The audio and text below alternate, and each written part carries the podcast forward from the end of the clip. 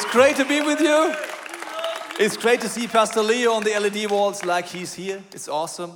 I've been with him in America for one week to discuss about the movement, about the next steps we go to, what God what is on what is on God's heart. And Pastor Leo is really a man of faith. Did you know that? Oh, Do you know why I know it? He invited me to speak in English. He must be a man of faith. And he's a role model too because he's uh, very fearless. He's starting preaching in English without knowing English a few years, a few years ago. He creates, creates new sentences nobody understands, but the Holy Spirit translated this. So it's very awesome. So I have a topic for you today. Uh, it's uh, about the first church in history, it's in Acts, and the first church, they have like a motto, like a slogan for me. The church is I think, fearless. Why is it fearless? Fearless is a great word for me because fearless means to live without fear. And the power of the first church was that was the summary of the, all the hearts together because they all were fearless by themselves. The whole church was fearless. The problem is when you are here today, you say, You're great, I live right now and I have fear. Well, this church can't be fearless because I'm in this church and I have fear in my heart. The question is, how can I live fearless? Maybe you know Jesus already and you're very happy that he's in your life and you, you wish you would pray for other people or talk about Jesus. But if your colleague in work or some your friend will ask you, do, eh, what do you believe? Sometimes you talk about God, about values, about anything, but not Jesus. Maybe you know this fear. When it comes to Jesus, sometimes we go a little bit crazy. We're not honest in a way. Or you experience healing in your life. You say, okay, I would like to pray for other people. One, but when there's a chance to pray for people, maybe you're afraid too and say, oh, I don't know if I pray for you outside of the church. So we have a lot of fears. We like in a prison of fear very fast. And I go with you in Acts chapter 3. Um, right before this chapter, something great happens because Peter uh, preached the first time publicly, and afterwards, 3,000 people got saved. Nice start for a church. Good job. Something happened with Peter before because uh, some days before, some weeks before, he was so afraid. If somebody asked him if he's a Christian, he said no. Somebody asked him, Oh, you, you were hanging around with Jesus, don't you? No. I don't know how to write Jesus. Who are you talking about? G E S U S? I don't know. He was so afraid that he denied Jesus very often. So something happened with him, and then after Acts chapter 2, something crazy happens in chapter 3. And this always happens in every Christian life. Maybe it happened already in your life, or it will happen in your life. Acts chapter 3. The situation is like this uh, two disciples are going to the temple, and there's a, a man sitting in front of the temple, and he is very sick. They're praying for this guy, and he's healed. Who would say tonight, This is not good? You are not allowed to pray for people. This is, this is not good. Anyone? Anyone who would say, okay, if you pray for somebody and he is healed, you should go to prison for it? Yes? No, okay. You think, oh, what's going on in the past? Is he going crazy? It's not logical what I tell you because, thank you very much, Michael. Uh, the situation is like this because they prayed for this man and he was healed, they got caught, they were beaten up, and the people said to him, If you talk one more time about Jesus, we will put you in prison for lifetime. What did they do? They talked about Jesus and prayed. This is all what they did. And then they announce the situation. And normally we are very afraid when somebody tells something against my faith. For example, you're very fresh in faith, you, you experience Jesus, and then you start talking with your friends, with your family. Somebody will tell you one day, stop talking about Jesus. Don't go on my nerves. Stop it. Somebody will tell to you to stop to talk about Jesus. Maybe it happened already. You burned like yourself in a way, or it will happen. And now we see what will happen. It's not logical, I tell you, when you not know the spiritual dimension. The devil has the plan to hold you back to talk about Jesus. Without the spiritual dimension, it doesn't make sense that you are in front of a judge because you talk about Jesus. The media, the television, and the newspaper, they come very often to ICF Munich and then they ask me, Pastor Tobias, um, ICF, do you evangelize people, yes or no? And in Germany, it's like something very terrible, terrible if you evangelize people. This is not allowed. Do you evangelize people? Then I told this man from the newspaper, I said, No, not more than every German does. Why? What do you mean? I said, Every German evangelizes for everything, you know? They call me for Tupper party. You know Tupper party? That's crazy. Thermomix party. Go, get a new membership for my uh, fitness club. All the people come to go to my yoga course. Everybody is coming, telling me, come here, go there, buy this. BMW, no BMW? From my city. They evangelize me all the time by advertising, all the time. Buy this car now. Everybody's allowed to do it, to make advertising for everything. But when talk about Jesus, so goes it not. Don't talk about Jesus. Talk about everything, but not Jesus. About yoga, BMW, Tupperware, Thermomix. Do what you want, but not Jesus. This doesn't make sense if you don't know the spiritual dimension. And so we see what happened because afterwards, the two guys they go in the church and they tell the people what happened and then they pray together. And the prayer is very special because it's not like a normal Swiss prayer. So, not many people are from Switzerland here. I don't know about your nations, but I know about Switzerland and Germany. Maybe in your nation it's different, but in German or Swiss, we're not used to pray like this. I tell you what they do. When they heard this, they raised their voices together in prayer to God. Sovereign Lord, they said, You made the heavens and the earth and the sea and everything in them. You spoke by the Holy Spirit through the mouth of your servant, our father David. Why do the nations rage and the people plot in vain? The kings of the earth rise up and the rulers band together against the Lord and against his anointed one. Indeed, Herodes and Pontius Pilatus met together with the Gentiles and the people of Israel in the city to conspire against your holy servant Jesus, whom you anointed. anointed. They did what your power and will had decided beforehand should happen. So, why is this prayer different? A Norman, German, or Swiss guy would pray like this You have a problem. How do you start your prayer? You will describe God the problem. Do you realize this? God, we have a problem. I've been in prison. Did you re- recognize it?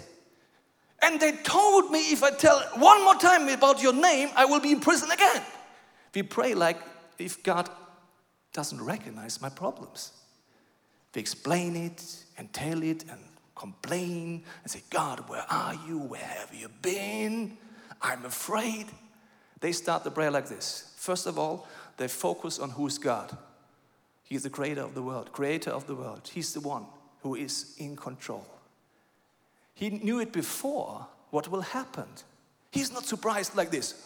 Oops, what happened with Peter? That's not good. Nobody told me. There was summer celebration. I had free, free holidays in, in heaven, so I didn't recognize that Toby has a problem. You know, sometimes we believe this. So they pray in this way, and then um, something will happen in verse 29. Now, Lord, consider their threats and enable your servants to speak your word with great boldness. They don't pray, stop the things which going against me. They pray, change myself. There's something different. Don't pray, stop the people who complaining and tell lies about me. They tell, they ask God to change themselves. So the question is, what is, does boldness mean? Boldness means openness to talking and bold, to be bold. They pray for their heart. And now a very charismatic prayer comes. I heard this prayer the first time when I was 19. I was very fresh, fresh saved by Jesus, and I was in a small group. And then one of these Christians prayed, and he had always great words, you know. I prayed like Toby is talking, like this, and he prayed like a poetry slam, you know, so big words and charismatic and full of passion and a man of faith. I was felt a little bit unsecure. And he prayed this prayer. I thought, wow, are you ready for this prayer? Very charismatic.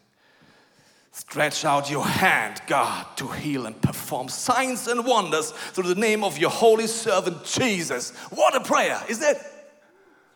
Ah, wow. If you're single and you search for a girlfriend or boyfriend and go in the next small group and pray like this, all the other single ladies or men will say, wow, what a man of God, you know. The problem is, when I read the first time, I didn't know much about the Bible, and I thought what they're praying is like this They pray, God, you move your mighty hand, and we are the cheerleaders to watch what you're doing. Okay? God will move his hands. I don't move. I just wait. I'm just in my prayer room here, in my prayer small group. I wait because God will move his mighty arm.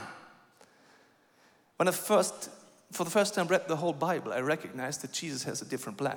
He said, You know, guys, I've been with you three years now. My, my physical body was on this earth. I reached out for people, I prayed for people. Now I go to the Father in heaven. Now my body is the church. You're my arms, you're my hands, you're my feet. This is my body. So when they, these guys pray that God will move his mighty arm, for whom are they praying to? For themselves.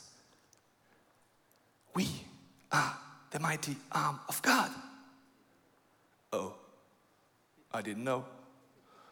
We and sometimes it's a problem we are praying and praying that God will move and reach out for Zurich and the nations. In my opinion, God is sitting there and he's thinking, I would like to reach Zurich. I would like to really but my arm is like disabled.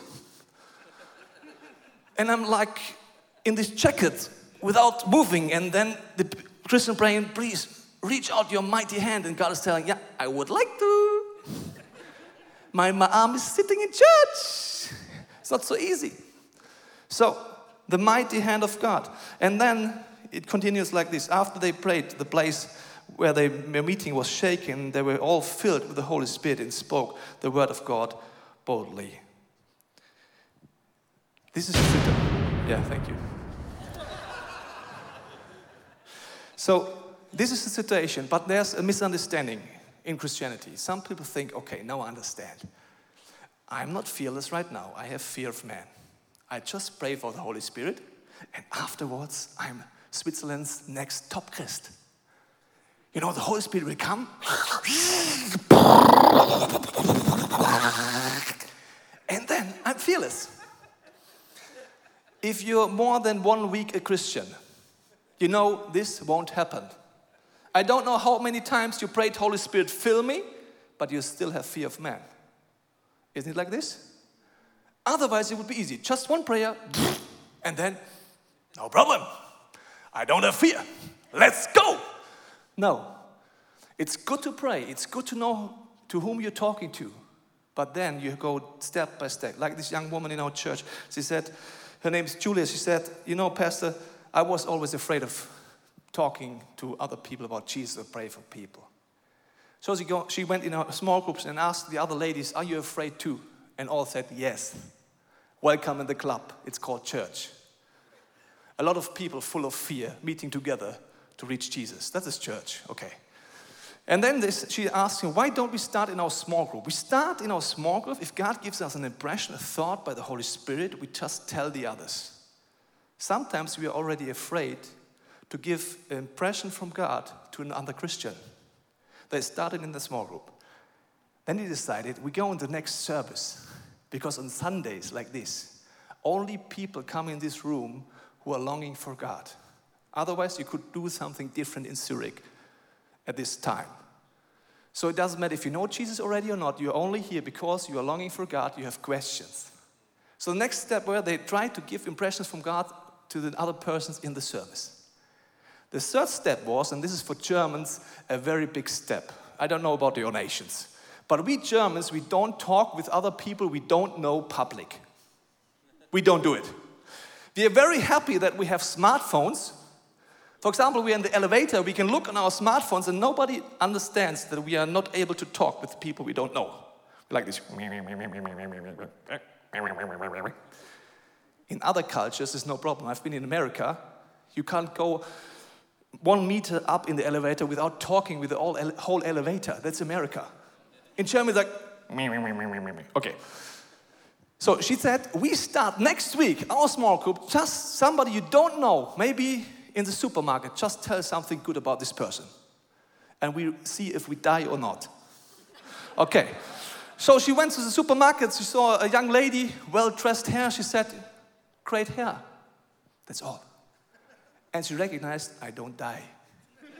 It's possible for Germans to talk with somebody you don't know and tell something good. So, and the fourth step was next week, if we're in the supermarket and the Holy Spirit gives me an impression, we just pray or talk with the other person. It was the fourth step, not the first step. Then she was standing in the line in front of a, a, lady. She was buying fish. And if you don't, I don't know if you just practice to listen to the Holy Spirit, but it's funny. Sometimes you have thoughts, you say, that doesn't make sense, but I do it. Okay. She saw the fish and thought, this lady needs hope. Fish, hope? Okay. No problem. And then she asked the lady, Do you need hope right now in your life? And she said, Yes. And she prayed for the lady in the supermarket. There was the prayer for the Holy Spirit, but then there were four steps in a group to overcome the fear of man. Uh, another lady in our church, Jule, not all the ladies are called Julia or Jule, but Jule, she's responsible in ICF Kids to go out in the parks of Munich and make the ICF Kids program in the park. Okay? They started very successfully. A lot of people came. In this park, a lot of different religions come together. A lot of people who are not used to talk about Jesus, about God, are coming in this park.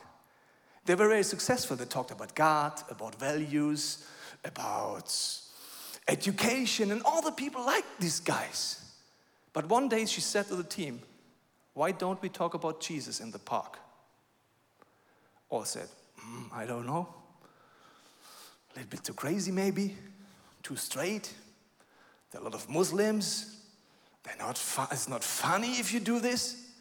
So, if you're not used to the spiritual dimension, it's not logical. But if you start to think about, talk about Jesus, fear comes in your heart. You think, oh, it's not good. I don't feel good. It's not nice. And you know, this, these emotions in you, this is the fear of the devil that you will talk about Jesus. Because he knows in the name of Jesus has power. And if he can stop you, talk about Jesus, he will win. So she decided with the team next time in the park, we'll talk about Jesus. Not only God, about Jesus. But she was afraid. She wrote down a Bible verse on her hand, and they have like little signs to remember to pray. And she was standing behind this little stage and said, Okay, Jesus, now I go outside and I will talk about you the first time in a park.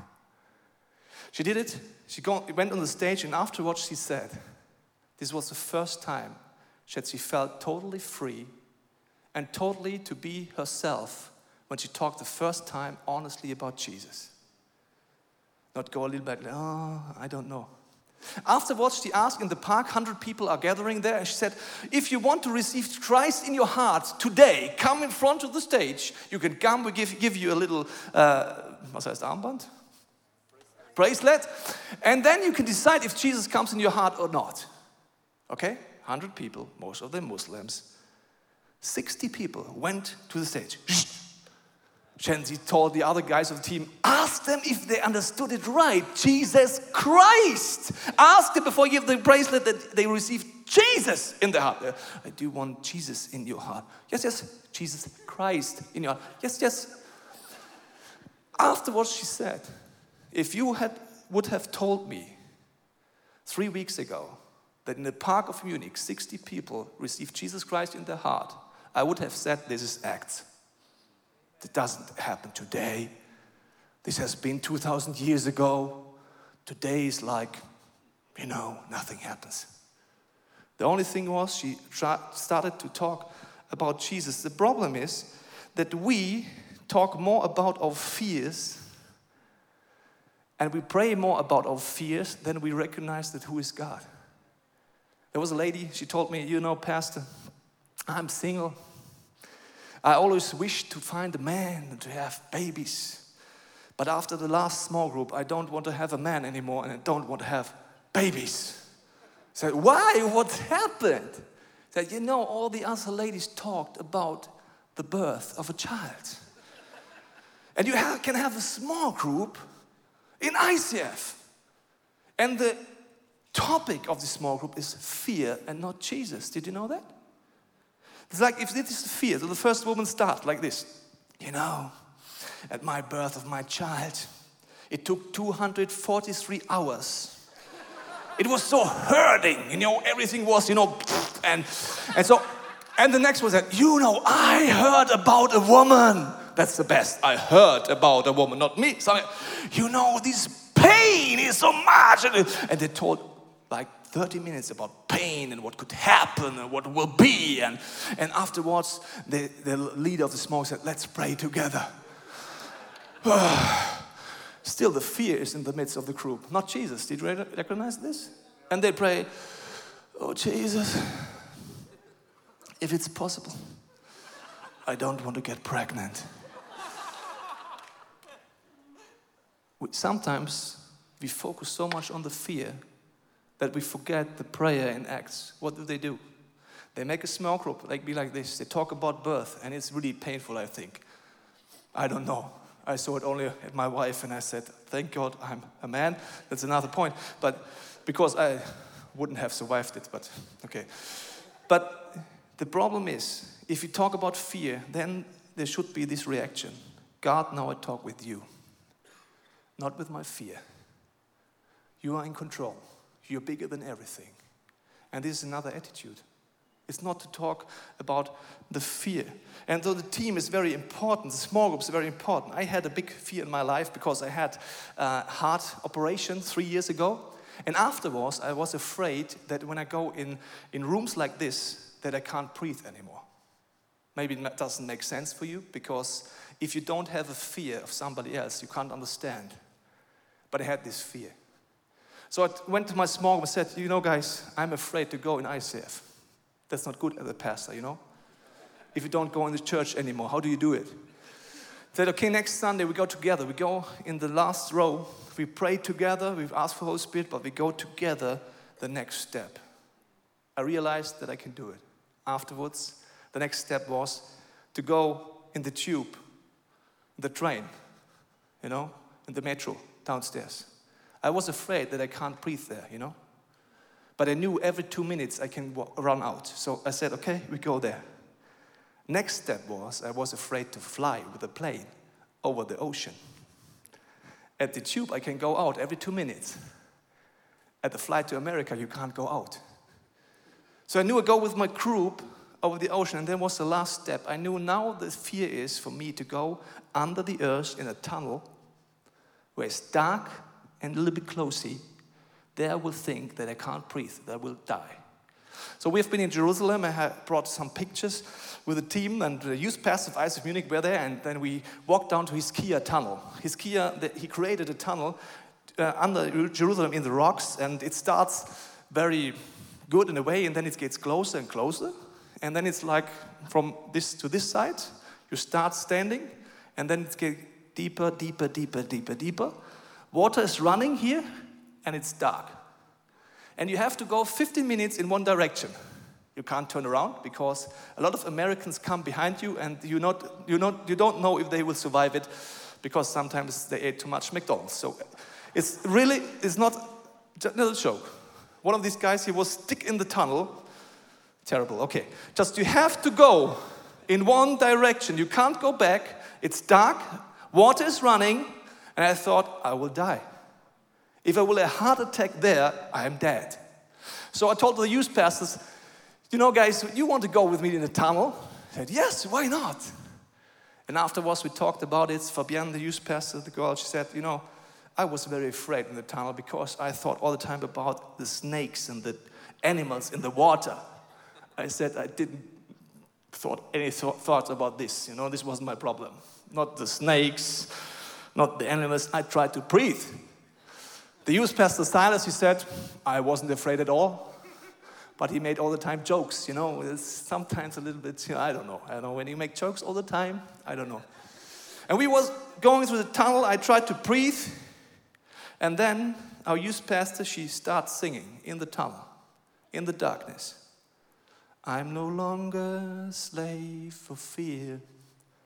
I am a child of God. I'm no longer slave of fear. I tried to breathe. She was singing. And during she was worshiping, in the midst of this tunnel, in the midst of my fear, I could walk step by step with my team, with the attitude of God, with the worship attitude through my fear. The same thing happens in the Bible with Silas and Paul, Acts 16. The crowd joined in the attack against Paul and Silas. What did they do?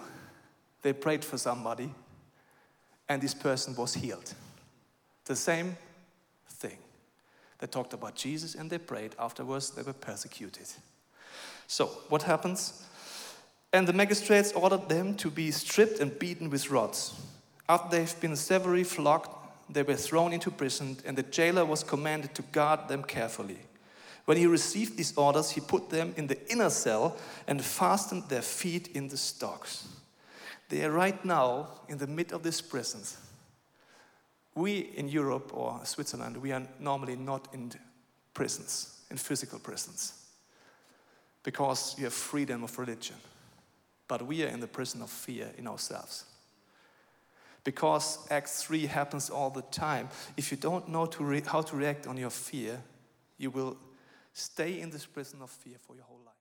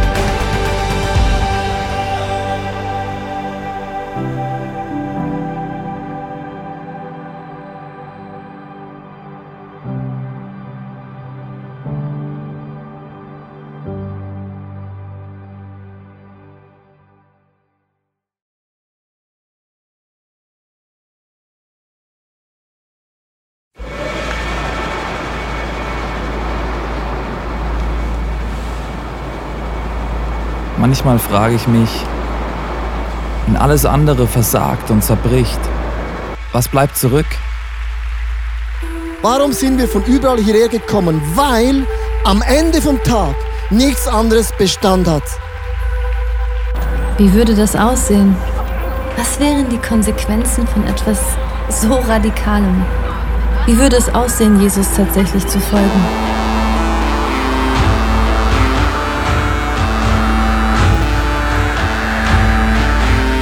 Freundschaften können zerbrechen, Karriere vergehen und am Ende wird Reichtum wertlos.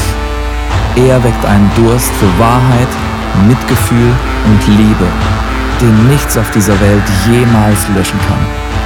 Worauf können wir also wirklich unser Leben, unsere Hoffnung bauen? Es gibt nur die einzige Sache.